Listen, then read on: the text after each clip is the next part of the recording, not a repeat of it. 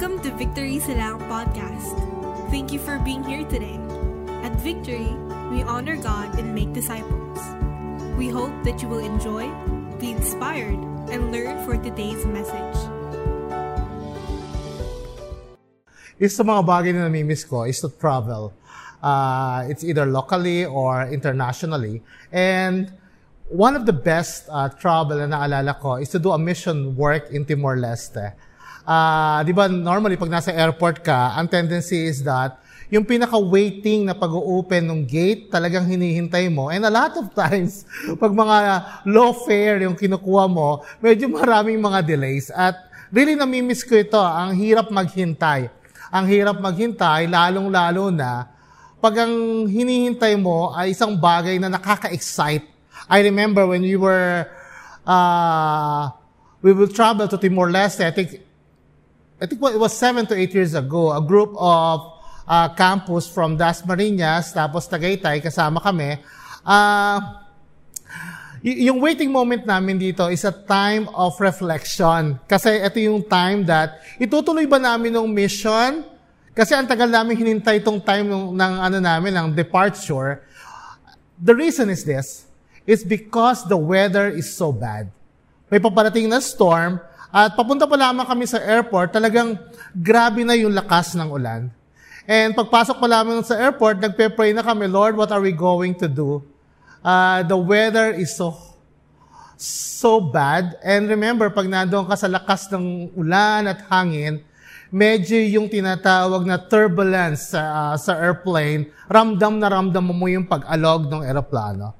Kaya lang, kinakailangan yung tuloy yung mission dahil naniniwala lahat tayo, especially in our movement, that in order to transform a nation, gospel should be there. So ang goal namin is to preach the gospel in Timor-Leste. Tuwan-tuwa kami kasi mamimit namin si Pastor Gilbert Naron, yung kanilang team, kasi namimiss na namin tong pastor namin because siya yung nag-church plant sa Victory Das Marinas, siya rin yung nag-church plant sa Timor-Leste. Ma- maraming, ano, maraming emotions na nafe-feel mo, pero isang point dito, yung waiting moment is very critical. Uh, ano ang gagawin mo pag naghihintay ka? And that time, it was a dangerous flight. One of the most memorable flight because of the turbulence na nararamdaman namin. Pag angat pa lang ng eroplano, sh- shaky talaga, and almost about 30 to 1 hour, nayayanig yung eroplano. Pero ang ganda lamang ng aming ano dito, yung experience. Why? Because of the faith na naramdaman namin, dahil alam namin, when faith increases, danger increases also. Kaya lang nakapunta po kami, and the good news is this, today, at every nation, uh, mission department, nirelease nila yung, yung, yung encouragement. Hindi na si Pastor Gilbert ang pastor. We have a local Timorese right now who is Pastor Tom right now, Pastor Tom, doing a good news right now, what's happening to the nation of Timor-Leste as they preach the gospel. They, they, hindi lang sila yung nagpe-preach, nakikita yung the way they help the Timorese there. And, and it really changed the game in Timor-Leste when the gospel exploded on that part. Yun po yung pag-uusapan po natin, yung time of waiting. A time of waiting. Uh, today we'll have a new series, we call it The Future Hope. And for the next five Sundays, we'll talk about the book of Thessalonians. Napaka gandang sulat nito ni Pablo sa mga Thessalonica. At pag-uusapan natin ito, di ba remember, lahat tayo ay umaasa na this COVID sana matapos na. And along the way, as we wait na matapos na to, marami yung nagsasaliksik, marami yung mga scientists, virologists, doctors na pinag-aaralan paano ito masusolusyonan. Along the way naman, may mga antagonist naman. Hindi mo bang, ah, hindi kinakailangan yan, hindi totoo yan, maraming doubt. So para bang, mahirap maghintay, pero dapat ang hinihintay natin, may truth and may facts. May tanong ako sa inyo. When the COVID arises, sunod-sunod po yung nangyayari, especially sa Cavite, pumutok yung bulkan, nagka-COVID, nagkaroon ng earthquake, nakakarinig tayo ng rumors of war, at pag naririnig natin itong mga bagay na ito, di ba palagi sinasabi natin, patapos na ba yung mundo? And if you are a Christian, tatanong mo, darating na ba si Jesus Christ? I have a question right now na gusto ko ibato sa inyo.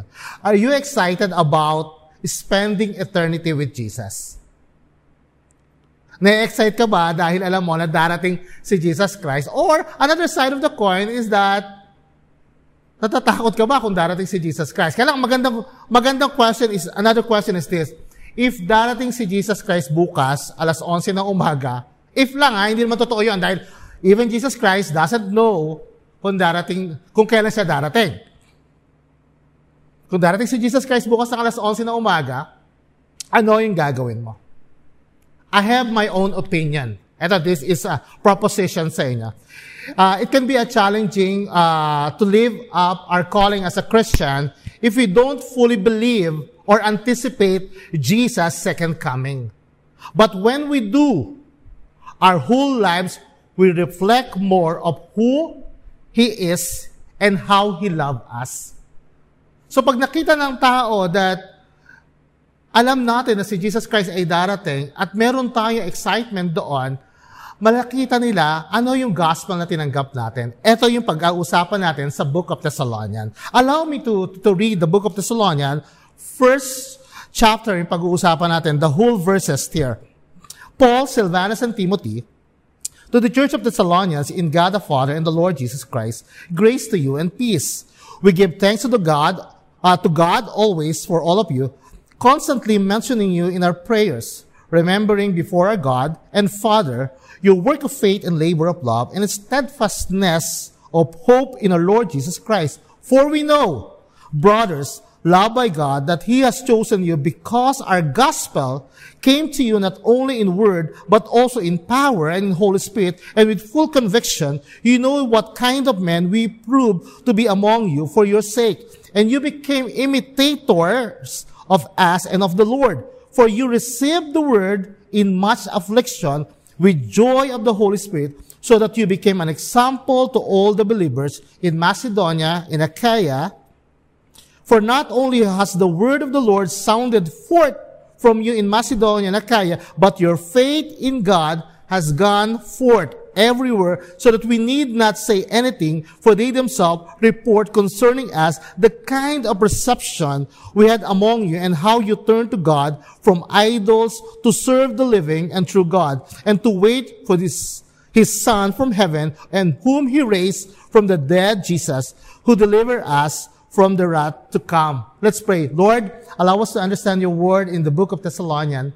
Allow us to understand this letter of God and allow us to God why these Thessalonians are eagerly waiting for you. We know, God, that Thessalonian people are not a perfect, oh God, but one thing good is that they are being, uh, they are being encouraged by Paul here in this letter and allow us, oh God, na ma-encourage din kami doon sa letter ng Thessalonian right now as we wait on you, God. Thank you, God, in Jesus' name. Amen. The book of Thessalonians po ay sinulat ni Paul at yung backstory po nito, tingnan natin sa Acts chapter 16. Sabi doon sa Acts chapter 16 is that a vision appeared to Paul in the night. A man of Macedonia was standing there, urging him and saying, Come over to Macedonia and help us. And when Paul had seen the vision immediately, we sought to go into Macedonia and concluding that God had called us to preach the gospel to them. Yung, yung, yung Church of Thessalonian po ay, it's a newly a church plant po. And, and remember, Paul have no plan to, to have a church plant in Thessalonia kasi papunta sila doon sa Asia at that time. But the Spirit of Jesus, according to the book of Acts chapter 16, hold them not to go there. And then a vision come na yung Macedonia, dadaanan nila. And for three consecutive Sunday, Paul is preaching in the synagogue And the result of the gospel there is a church plant. Ito na po yung Thessalonica. Kung titingnan yung Thessalonica, nasa Macedonia po siya at yung current ano po nila is nasa parang upper portion po siya ng Greece today. So kung titingnan natin po ito, yung result ng gospel is something different because the church was being birthed. Titingnan natin bakit sumulat si Paul at the time doon sa Thessalonian. Kasi nga, after months ng pag-establish ito, uh, si, si, si Paul, si Silvanus at si Timothy sumulat doon sa church. Kasi si Timothy, pinapunta niya doon at tinignan, ano ba nangyayari dito? And there is something good na nangyayari sa Thessalonian. Thessalonian people are not perfect. May mga sinasabi doon si Paul about godliness na gagawin nyo. Kaya lang yung verse uh, 1 to 10, very critical pag tinignan natin itong letter na ito. Why? Mag-open tayo doon sa pinaka-last verse. Sabi doon is this, And to wait for His Son from heaven, whom He raised from the dead, Jesus, who delivers us from the wrath to come. So, sabi doon, naghihintay sila kay Jesus sa pagdating ni Jesus kasi may wrath to come. At pag titignan natin yung experience ng Thessalonian dito, this is a time wherein a persecution is happening. Why? Bakit may persecution? Kasi yung Thessalonian under the Roman Empire. When they received Jesus Christ as their King, as their Lord and Savior, It means that natakot yung mga Romans. Why? Kasi meron lamang silang isang king. At yung king na yon ay ang Caesar. Yung emperor. So, ito yung nag-cause ng persecution because they believe the Roman Empire, isa lamang ang God. Ang mga Caesars na ito. Another one is this. Sinasabi nila that there will be a second coming of Christ. Di ba? A lot of us believe on that. If you are not a Christian and if you are not a follower of Christ, this will be something like, ah, totoo, pagbalik ba ni Jesus Christ, galit na galit siya dahil marami tayong ginawang kasalanan. Something like that, di ba? Ito yung mga bagay na tinitingnan natin. But if you're a Christian, if you are believing, if you're excited, you believe that there is a second coming of Christ. Tinatawag po ito sa theology na eschatology. Uh, hindi po natin pinipreach ito madalas, pero titingnan natin kasi ang daming nag, ano, di ba, pag may earthquake, may nagbahalang, darating na ba si Jesus Christ? Ganun ang ano natin. Kaya ang dami, ang daming mga false uh, teacher na nagsasabi na, ah, darating si Jesus Christ, eto yung number of days, uh, pagdating sa 2021, 2025, uh, ganito, ganito. Kaya lang, even Jesus Christ, sabi doon sa scripture sa Matthew, doesn't know kung kailan siya darating. But the fact is this, babalik siyang muli. Look at this. Sino ba itong mga Thessalonians na ito? Sabi doon sa verse 9, For they themselves report concerning us the kind of perception we had among you and how you turned to God from idols to serve the living and the true God. These are the people pala na idolatrous, mga pagano pala ito. Naniniwala sila sa different kinds of God And right now, there is a converse, conversation, uh, hindi conversation, conversion na nangyari because Paul, Timothy, and Silvanus preached the gospel here.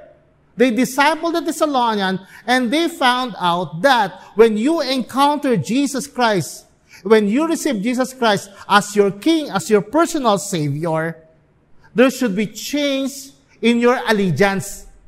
So yung conversion nila ngayon, nag-cause sa kanila ng different kind of character. Sabi doon, For they themselves report concerning us the kind of reception we had among you. Grabe yung kanilang generosity, the way they help Paul, Silvanus, and Silas. The way they prepare the church is so different.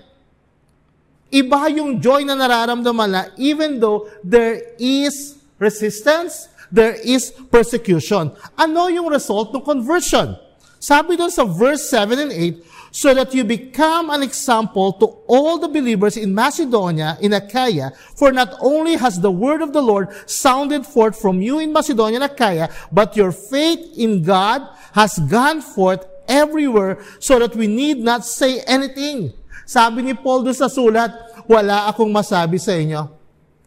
Saludo ako after the conversion from, from idolater people, yung pagiging con, na-convert sila, their life has been changed. After conversion, there is a changed life. Nagkaroon sila ng inside-out transformation sa kanilang life right now, following other gods, and right now, following Jesus Christ by faith, and even though na magkaroon sila ng matinding persecution, they follow God. Ganun yung pagsasabi ni Paul sa kanila. Proud na proud si Paul, kaya sabi niya, wala na akong masasabi sa inyo. Paano, pa, paano yung ginawa ng mga ano to? Paano sila naging example? tatandaan natin, when, when, when, when, when, when we do our lips preaching, dapat may kasabay din yung life. Nagkakaroon ng pagbabago ang isang tao when we preach the Word of God. When we preach the Word of God. Kaya lang, ito yung response natin. As a preacher, we need to do our life also. Kasi mahirap, no? When we preach the gospel, pero wala siyang good works, parang hypocrisy naman yon. Pero when we preach, when we do good works without the Without the gospel, ang problem naman is this. Parang pinapatay natin ng tao kasi alam natin ng totoo that the gospel will bring transformation in their lives. Parang ganito po yan. If we know yung solusyon sa COVID, if we found out the solution to this COVID, kung ano yung pinaka-medicine, ano yung antibiotic, ano yung vaccine na talagang pipigil at mag stop but we do not tell it to other people, it's like doing good works without preaching the gospel. There is something changes in our life when we encounter Jesus. Ito pa po yung nakakatuwa po dito. When they have a change in their life right now, it becomes something different. Sabi doon sa verse 5, Because our gospel came to you not only in word, but also in power in the Holy Spirit, and with full conviction you know what kind of men we have proved to be among of you for your sake, and you become imitators of us and the Lord, for you have received the word in much affliction with joy and the Holy Spirit, so that you become an example to all believers. Grabe! Yung kanila daw, conversion, changed life, nag-echo sa ibang places sa Macedonia na kaya. And the rest of the surrounding city doon, narinig na behind all of the affliction, all of the persecution, all of the fear na nakikita nila, faith arises to the life of the Thessalonian. Why? Because the Holy Spirit regenerate them. Yung joy na nararamdaman nila, hindi dahil trip nila ito. The joy na nararamdaman nila come from the Holy Spirit. Why? Because when you receive Jesus Christ as your Lord and Savior, the Holy Spirit will regenerate your life.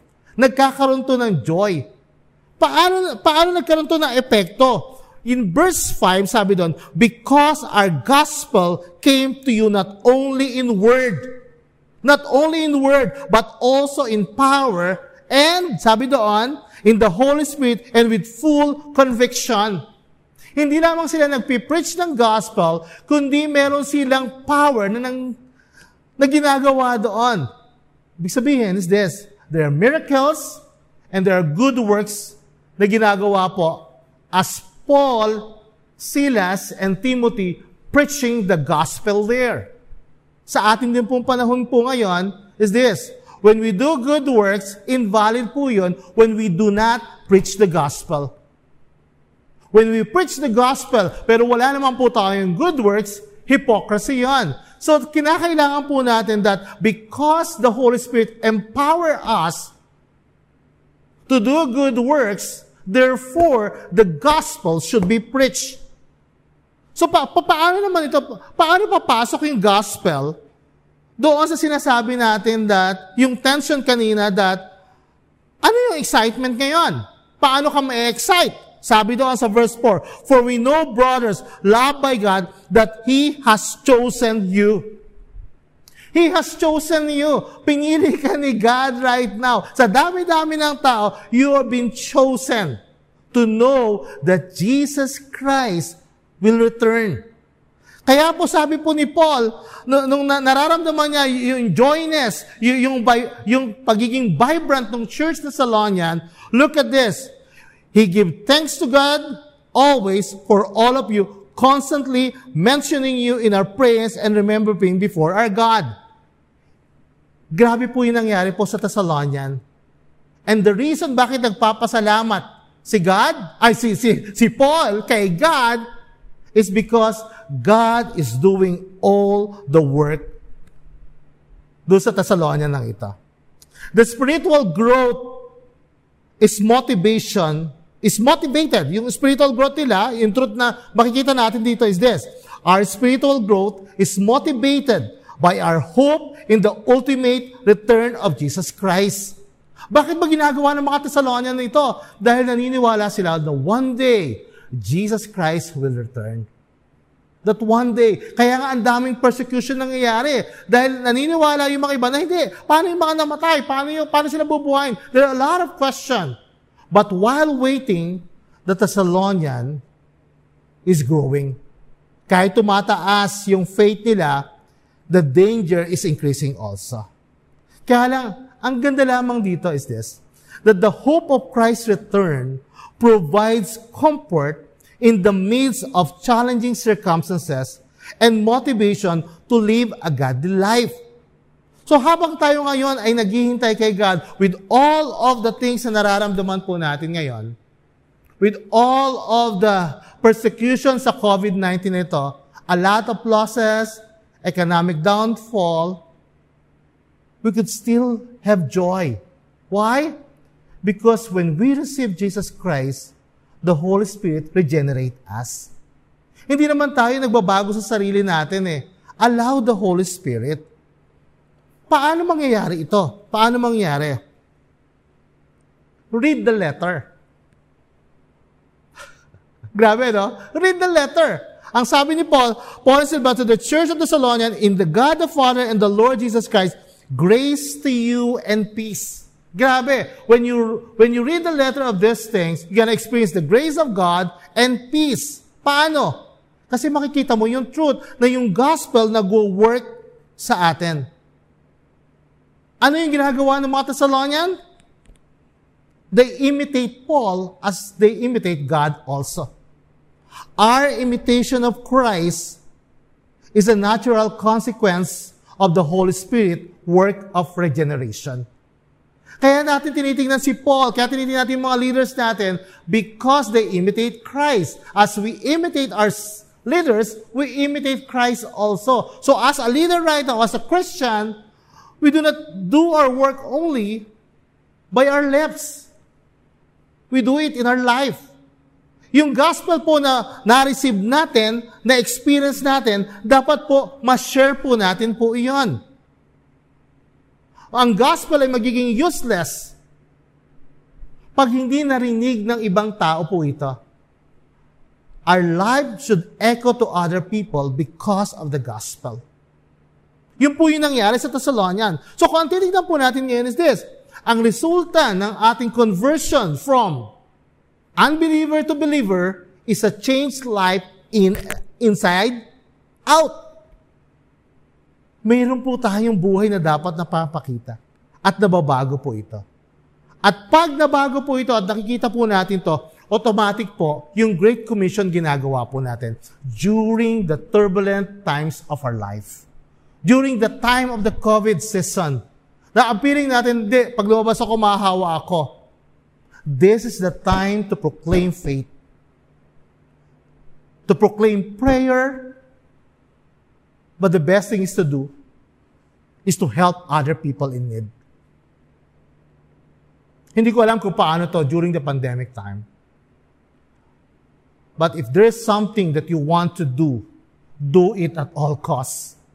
Do it at all costs. Why? Because it's not a matter of lips only. It's a matter of life also. The gospel will transform us.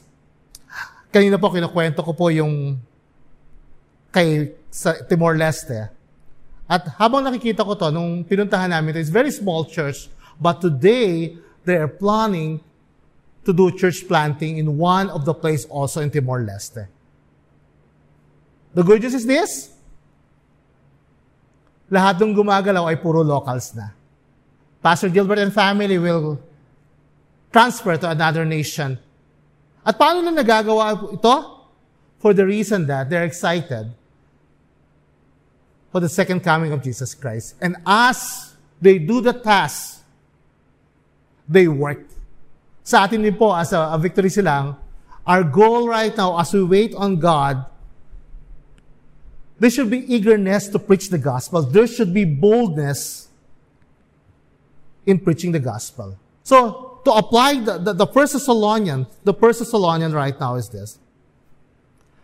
How to keep our faith right now during the turbulent times is this. Number one is this.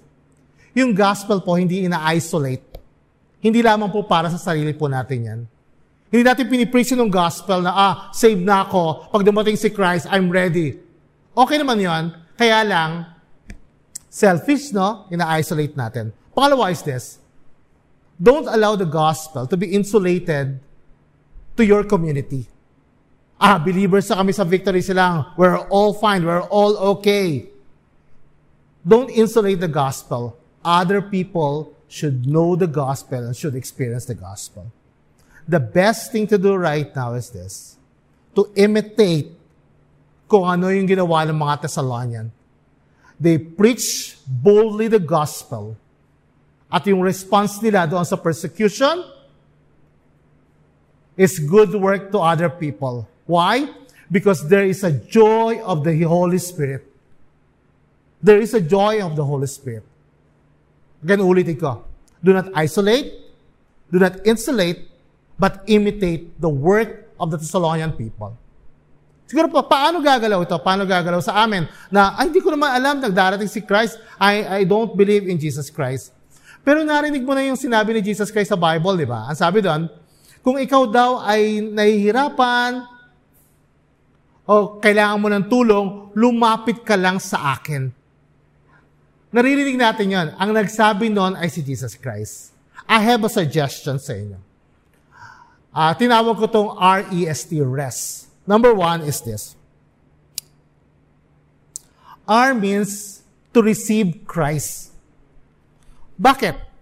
Sabi doon sa Romans chapter 1 verse 16, sabi doon, For I am not ashamed of the gospel, for it's the power of God for salvation to everyone who believes, to the Jews first, and also to the Greek. For in it the righteousness of God is revealed from faith to faith, as it written, the righteous shall live by faith.